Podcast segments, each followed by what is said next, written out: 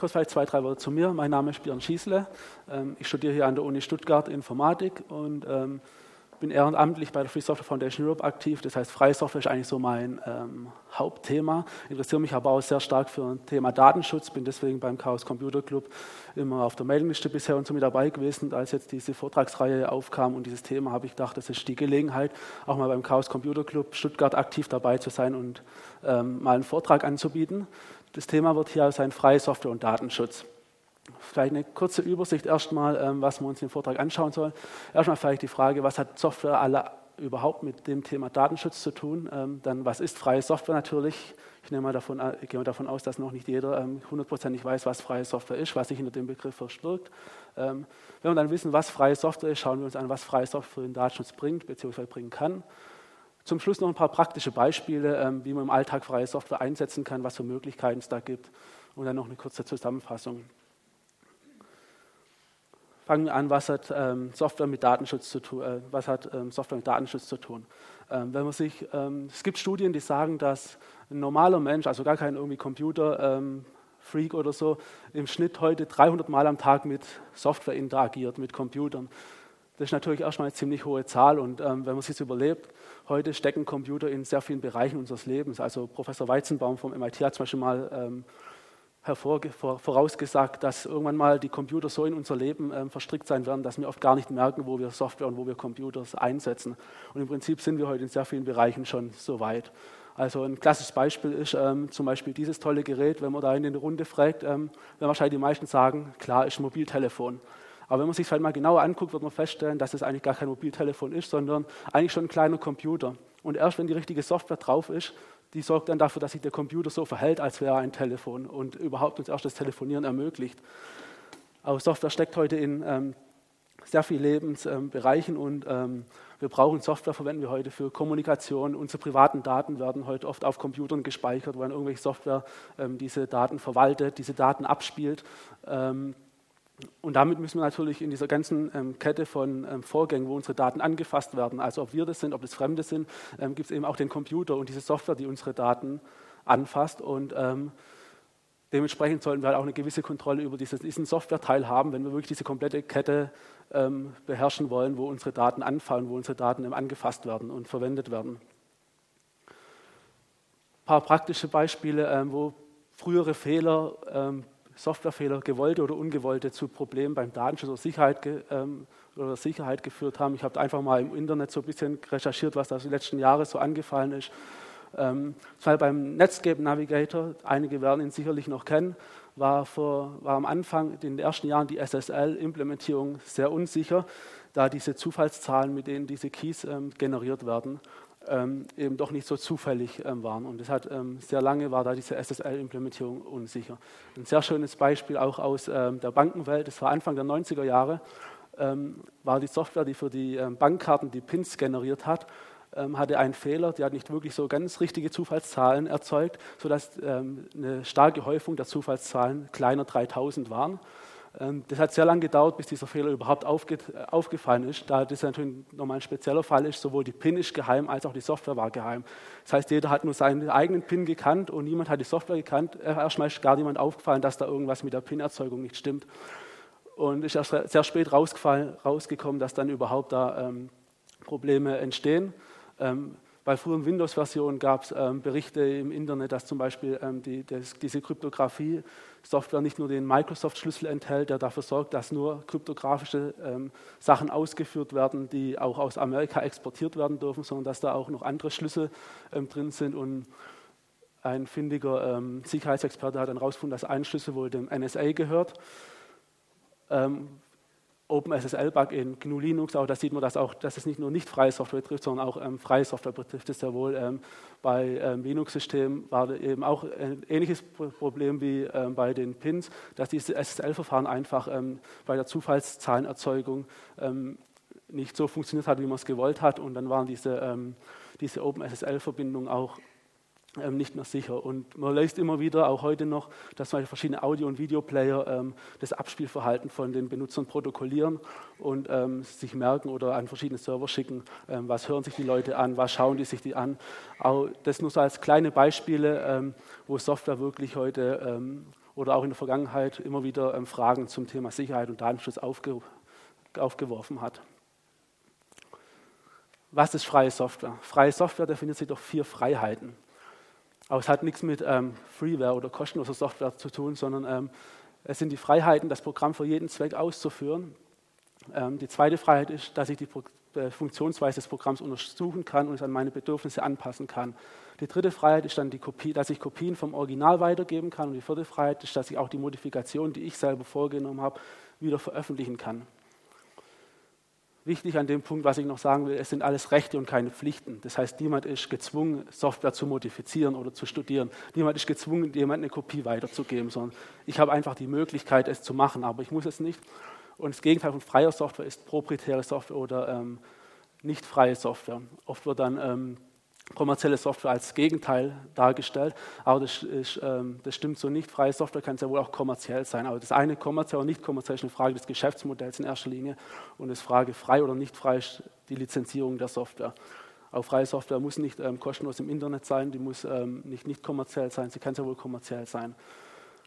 Ähm, diese vier Freiheiten will ich vielleicht noch kurz darauf eingehen, weil vielleicht der eine oder andere sich jetzt fragt, wie man auf diese vier Freiheiten kommen sind, ob man wirklich alle vier Freiheiten wirklich braucht oder ob da vielleicht noch eine fünfte fehlt, wenn man genauer darüber nachdenkt.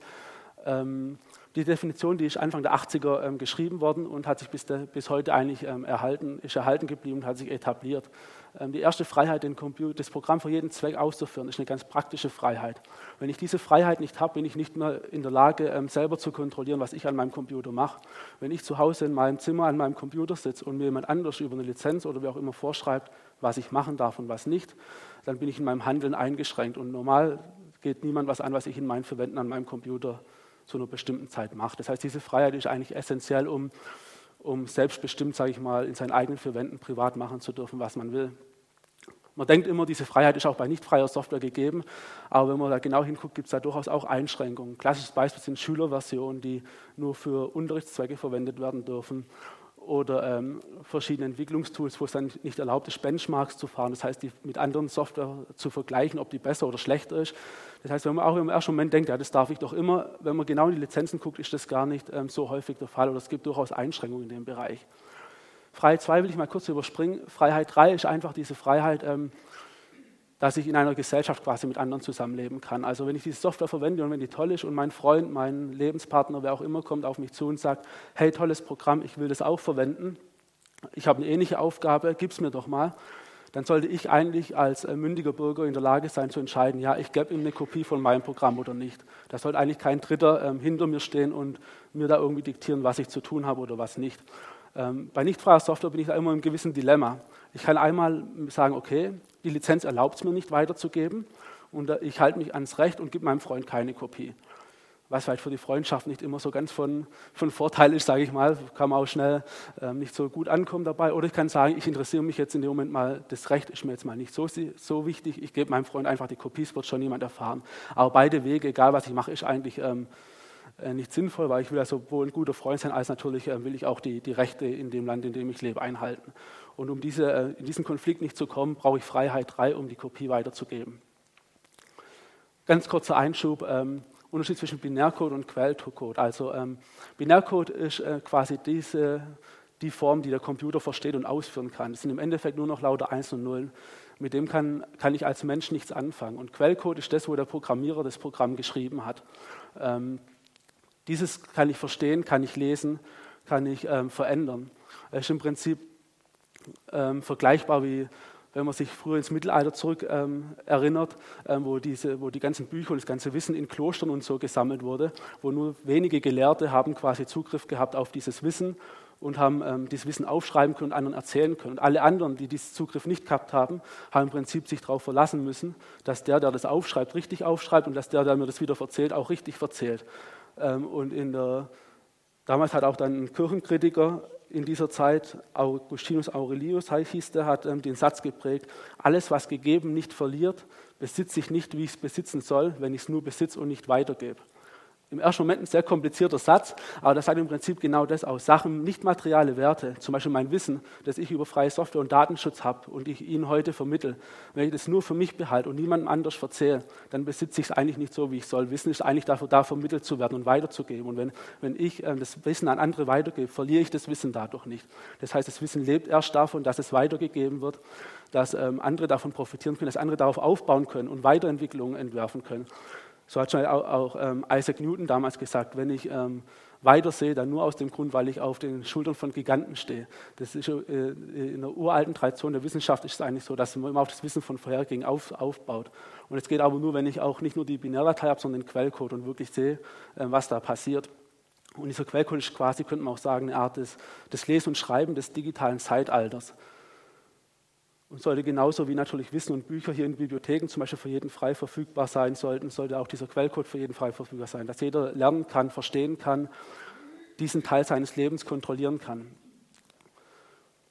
Wie gesagt, ähm, Lesen, dieser Quellcode ermöglicht quasi das Lesen und Schreiben im Informationszeitalter. Das ist quasi das Wissen des Informationszeitalters. Mit diesem Wissen zurück zu Freiheit 3 nochmal kurz, ähm, das ist dann eben dann, dass ich diesen Quellcode habe und dieses Programm verstehen kann, was macht es. Macht es wirklich nur das, was ich will, auch gerade auf den Datenschutz jetzt wieder bezogen. Tut es wirklich nur meine Bilder verwalten oder schickt es vielleicht meine Bilder auch noch irgendwo anders hin? Oder wenn es irgendwelche Informationen vom Server holt, holt es wirklich nur diese Information oder schickt es nebenher auch noch andere Informationen raus, dass ich wirklich reingucken kann, was macht dieses Programm und was macht es nicht. Und natürlich, wenn ich dann ein Verhalten entdecke, das mir nicht so gefällt, ähm, will ich das natürlich auch ändern können. Dann kann ich in den Quellcode reingehen und kann dieses Verhalten gezielt ändern und kann dann Freiheit 4 in Anspruch nehmen, dass ich diese neue, veränderte Version wieder veröffentliche, sodass auch die, die nicht programmieren können und alle anderen in diesen Genuss dieser äh, neuen Version kommen, die eben dieses Fehlverhalten, diesen Fehler nicht mehr hat. Wenn einem alle, wenn einem Software diese vier Freiheiten gibt, dann sprechen wir von freier Software. Ähm, jetzt könnten wir uns natürlich überlegen, was freie Software für den Datenschutz bringt. Ähm, es ist eben, ähm, fahre damit an, verteil, ähm, Software ist auch immer eine Frage, wie wir vorher gesehen haben, Software steckt in vielen Lebensbereichen von uns. Und so ist es heute natürlich auch eine Frage, ähm, wie diese Machtkonzentration ist. Der, wo Einfluss über die Software hat, der entscheidet heute über viele, äh, über viele unserer Möglichkeiten zur Kommunikation. Wie gesagt, in vielen Kommunikationsgeräten steckt heute Software drin. Er entscheidet über unseren Zugang zur Bildung, zum, zur Arbeit. Schüler verwenden heute Software und Computer. In jedem, fast in jedem Beruf wird heute ähm, Software eingesetzt. Es ähm, bestimmt unseren Zugang zu Kultur, zu Wissen, Sachen wie das Internet, Wikipedia. Jeder, der Zugang zu Software hat, ähm, hat Zugang zu diesen ganzen Bereichen unseres Lebens. Und einer, der nicht Zugang zu dieser Software hat, hat keinen Zugang zu diesen Bereichen. Bei dem Modell der unfreien Software, der proprietären Software, ist es jetzt so, dass nur sehr wenige das innenleben können, nämlich nur die, die das kennen, nämlich nur die, die das Glück haben, bei der Firma zu arbeiten, die diese Software herstellt. Alle anderen auf der Welt haben keine Ahnung, was in dem Innenleben der Software wirklich passiert.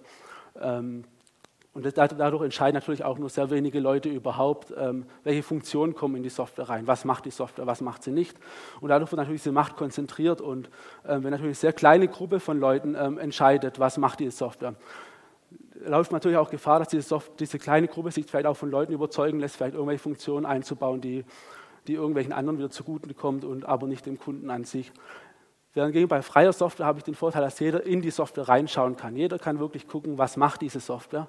Und selbst wenn ich das nicht kann, dann lebe ich davon, dass die meiste freie Software in sehr großen Entwicklergemeinschaften äh, entwickelt wird.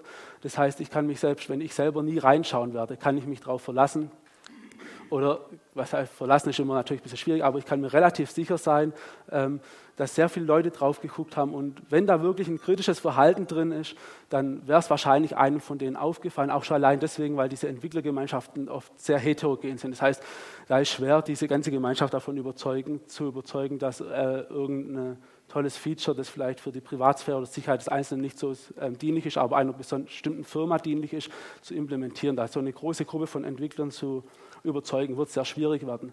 Das heißt, da habe ich schon eine gewisse Sicherheit und natürlich als eine Firma oder eine, ein Staat, der sehr viel mehr Wert auf, seine, auf die Sicherheit der Daten legen sollte. Der kann natürlich sehr, viele Schritte, sehr viele Schritte weitergehen. Da muss ich natürlich nicht darauf verlassen, dass die Entwicklergemeinschaft schon darauf geachtet haben wird, sondern der kann entweder selbstständig in diese Software reinschauen, sich davon überzeugen, dass die Software wirklich mit diesen Daten der Bürger oder was dieser Staat oder diese Firma, die Kundendaten anstellt, dass die Software wirklich nur das macht, was sie soll. Und, ähm, oder wenn er nicht selber reinschauen will, dann kann er auch eine externe Firma beauftragen und sagen, macht für mich mal so ein Security Auditing oder schaut euch mal die Software an, macht die wirklich nur das, was sie soll und ist die wirklich sicher, kann ich die wirklich guten Gewissens ähm, verwenden. Das kann ich nur machen, wenn ich wenn es freie Software ist, wenn ich wirklich den Quellcode entweder selber angucken kann oder wenn ich ihn jemand anders geben kann und sagen, schau mal für mich rein und guck, was diese Software macht. Dadurch, durch diese große Entwicklergemeinschaft, ist natürlich diese Macht auch verteilt und es gibt keinen ähm, zentralen Angriffspunkt bei diesen, bei, an dieser ganzen Stelle. Die Auswirkungen auf den Datenschutz sind damit eben ähm, wie ich bereits gesagt habe, ich kann mich wirklich davon überzeugen, was macht mein Programm. Ich habe keine Blackbox mehr. Wenn ich proprietäre Software einsetze, dann habe ich eben in meiner ganzen Informationsverarbeitungskette, wo verschiedene Leute meine Daten in der Hand haben, aber irgendwo sicherlich heute auch irgendwann mein Computer und Software, habe ich eben diese Computer und Software als proprietäre Software irgendwo eine Blackbox in dieser Kette die ich nicht mehr kontrolliere. Und egal, wenn, wie, wie gut alle anderen Elemente in der Kette sind, wenn ich als Anwender sehr gut auf meine Daten aufpasse und alle, denen ich meine Daten gebe, auch weiß, dass sie sehr vernünftig damit umgehen. Wenn aber mal so eine Blackbox meine Daten in der Hand hat, kann ich mir nie sicher sein, was macht die oder was nicht, wenn niemand diese Software untersuchen konnte. Ähm, und eben wenn dann so ein, ich kann also reingucken und kann dieses Verhalten erkennen. Und wenn ich dieses Verhalten erkannt habe, und ähm, dieses Verhalten, dann kann ich das Verhalten wirklich an der Wurzel abstellen. Natürlich kann ich bei, muss man vielleicht dazu sagen, bei nicht freier Software auch oft ähm, unerwünschtes Verhalten feststellen, indem man irgendwelche ähm, de, den Traffic nach draußen ähm, mitprotokolliert und sich anschaut, ähm, was fließt da raus, was fließt da rein, kriegt man zum Teil mit, was passiert. Der Vorteil, den ich hier habe, ist, wenn ich es mitkriege, kann ich das wirklich auch an der Wurzel, wo das passiert, abstellen. Bei nicht freier Software, was habe ich dann schon für eine Wahl? Ich kann natürlich sagen, okay, die Software, die verwende ich jetzt nur noch ohne Internetzugang, dass da nichts mehr rein und raus fließt. Ich kann sagen, ich, ich nehme eine andere Software, vielleicht will ich das aber nicht, weil andere Funktionen, die die Software hat, sind bestimmt besonders gut oder vielleicht kann die Software auch irgendwas Einmaliges, was ich für meine tägliche Arbeit brauche. Das heißt, einfach zu sagen, ich wechsle meine Software oder ich schalte meinen Internetzugang ab für die Tätigkeit mit der Software, ist nicht immer ungefähr, ist nicht immer wirklich praxisrelevant. Und bei freier Software kann ich dann in den Quellcode gehen und das Fehlverhalten an der Wurzel abstellen und kann diese neue Version natürlich auch veröffentlichen, dass alle, die nicht diese Fähigkeit haben, die weder den Fehler, den Fehler vielleicht gar nicht erkannt haben und wenn sie ihn erkannt haben, nicht die Software verändern konnten, weil sie nicht programmieren können oder sie können vielleicht programmieren, haben aber nicht die Zeit dafür oder ähm, wie auch immer, die kommen dann trotzdem in den Vorteil dieser ähm, neuen Version, die eben dieses Verhalten, dieses unerwünschte Verhalten abstellt. Abschließend möchte ich Ihnen einfach noch ein paar Beispiele zeigen von ähm, Software, die man als freie Software heutzutage im Internet finden kann und die man als Alternative für nicht freie Software verwenden kann. Was an dem Punkt natürlich wichtig ist zu sagen, ist, man sollte immer auch ein bisschen darauf achten, von was für einer Quelle man diese Software runterlädt. Und nicht, weil, wenn man das von, von der Herstellerseite sage ich mal, runterlädt, ist, das, ist die Sache ziemlich sicher. Oder wenn man, von wenn man GNU Linux-System verwendet und es von der Distribution direkt die Pakete kriegt, kann man sich relativ sicher fühlen. Aber wenn man nur in irgendeine Suchmaschine Firefox oder so eingibt und dann auf der nächstbesten Suchtreffer das runterlädt, sollte man auch immer ein bisschen vorsichtig sein, ob das dann wirklich ganz die Originalversion ist, die man da, die man da kriegt. Aber wie gesagt, ein Beispiel ist Firefox, ein Webbrowser, den man heute anstelle von ähm, nicht freien Webbrowsern einsetzen kann. Der zweite ähm, Bereich, wo ähm, täglich eigentlich jeder mit dem Computer Berührung kommt, sind E-Mails verschicken. Da gibt es mal das Programm Thunderbird, was ein E-Mail-Client ist, mit dem man ähm, seinen täglichen E-Mail-Verkehr ähm, bewältigen kann. Hat, kann. Man kann auch sehr schön ähm, GNU PG zum Beispiel einbinden. Das ist ein Programm, das dann einem erlaubt, seine E-Mails zu verschlüsseln und signieren, wenn man noch einen Schritt weiter gehen will. Ähm, anderes Programm ist Instant Messaging, also diese Chat-Programme. Einige, denke ich, werden es kennen. Ähm, da gibt es zum Beispiel dieses Pitchin, das sehr gut ist, wo sehr viele ähm, Protokolle auch beherrscht, weil nicht jeder macht, wo, wo man jedes Protokoll verwenden kann, ob ICQ, ob Jabber, ob IRC, ähm, eigentlich so gut wie alles. Und es bietet auch sehr schöne ähm, Kryptographie-Plugins an, zum Beispiel OTR, wo man dann auch seinen, seinen kompletten Chatverkehr ähm, verschlüsseln kann, noch zusätzlich.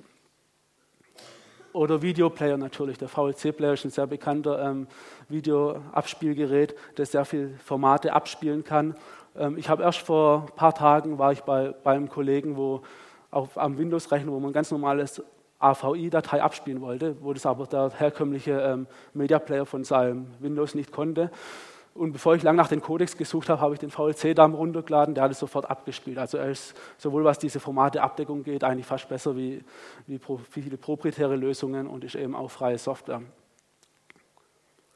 Im Office-Bereich, was natürlich viele wahrscheinlich auch interessiert, Textverarbeitung, Tabellenkalkulation, Datenbankanwendung, Präsentation, gibt es hier dieses Open Office zum Beispiel, ähm, wo für alle diese Funktionen ähm, sehr gute Programme ähm, bereitstellt. Es gab sogar schon Tests, wo es besser abgeschnitten hat, wie so manche proprietäre Lösung, wo so empfohlen wurde, ähm, diese Lösung anstatt einer teuren proprietären Lösung ähm, einzusetzen.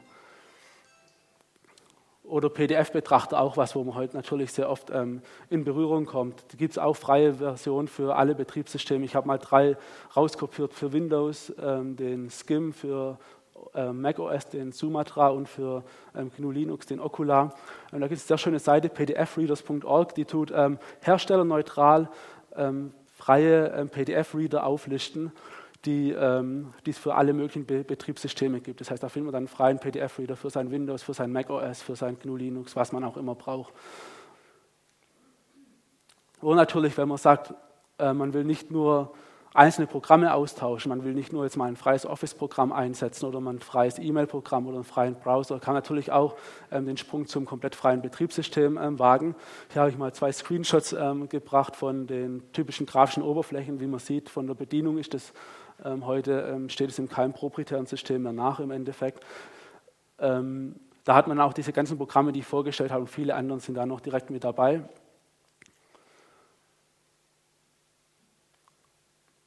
Das so als Übersicht mal, dass man nur mal, dass man so ein Gefühl kriegt, dass also freie Software nicht was Abstraktes ist, sondern dass es ähm, wirklich eigentlich für sehr viele Einsatzgebiete, vor allem im, im, Privatbereich, heute Lösungen gibt. Lösungen, die sehr gut sind, Lösungen, die oft oder manchmal zumindest sogar besser sind wie ähm, die nicht freien Lösungen. Aber man hat da, wenn man sich ein bisschen umschaut, wenn man sich für das Thema interessiert ähm, und ein bisschen sensibel für das Thema ist, findet man für sehr viele Bereiche, wenn nicht sogar für alle ähm, freie Alternativen. Als Zusammenfassung nochmal diese vier Freiheiten habe ich nochmal in vier Wörtern zusammengefasst, ähm, wie man sich vielleicht ganz einfach merken kann. Ähm, freie Software bietet einem die, die uneingeschränkte Nutzung der Software, das Studium der Software, die Weitergabe und die Verbesserung.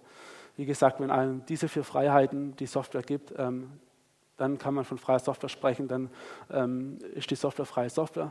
Und wie gesagt, es gibt sehr viele Möglichkeiten.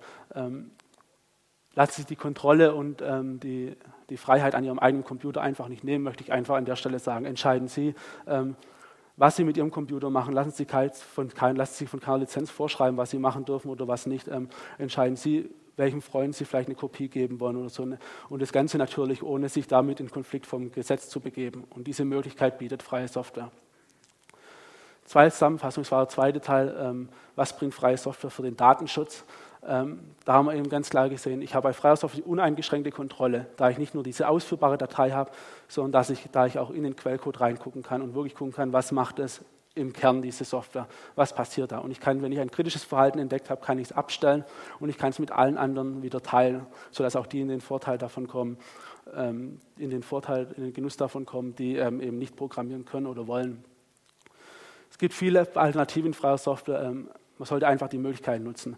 Wichtig, was ich noch ähm, an dem Punkt auch sagen will, ist, man sollte nicht die Illusion oder so haben, dass wenn ich jetzt ähm, hingehe und jetzt diese freie Software, die ich hier aufgelistet habe, runterlade und jetzt nur noch die verwende, dass ich jetzt plötzlich sicher bin oder dass jetzt meine Privatsphäre oder meine ähm, Sicherheit deutlich gestiegen ist. Ein sehr entscheidender Faktor ist natürlich immer der Mensch, wie geht er mit seinen Daten um und wie verhält er sich. Ähm, nur wenn dieses gegeben ist, dann kann ich natürlich, wenn ich dann noch diese, diesen letzten schwarzen Fleck in meiner Kette von von ähm, Informationen. Wenn ich diesen letzten schwarzen Fleck dann noch mit freier Software ähm, beseitige, kann ich nochmal ein Stück mehr Kontrolle und noch ein Stück mehr Sicherheit und Privatsphäre erreichen, wenn ich es will. Aber nur allein der Einsatz von dieser Software wird natürlich nicht automatisch die Privatsphäre und die Sicherheit ähm, erhöht, sondern es gehört schon immer auch natürlich das ähm, bewusste Umgang mit dieser Software zu und vor allem mit seinen Daten dazu. Das ist ein sehr wichtiger Punkt an der Stelle. Dann bedanke ich mich für die Aufmerksamkeit und wenn noch Fragen gibt, stehe ich gerne zur Verfügung.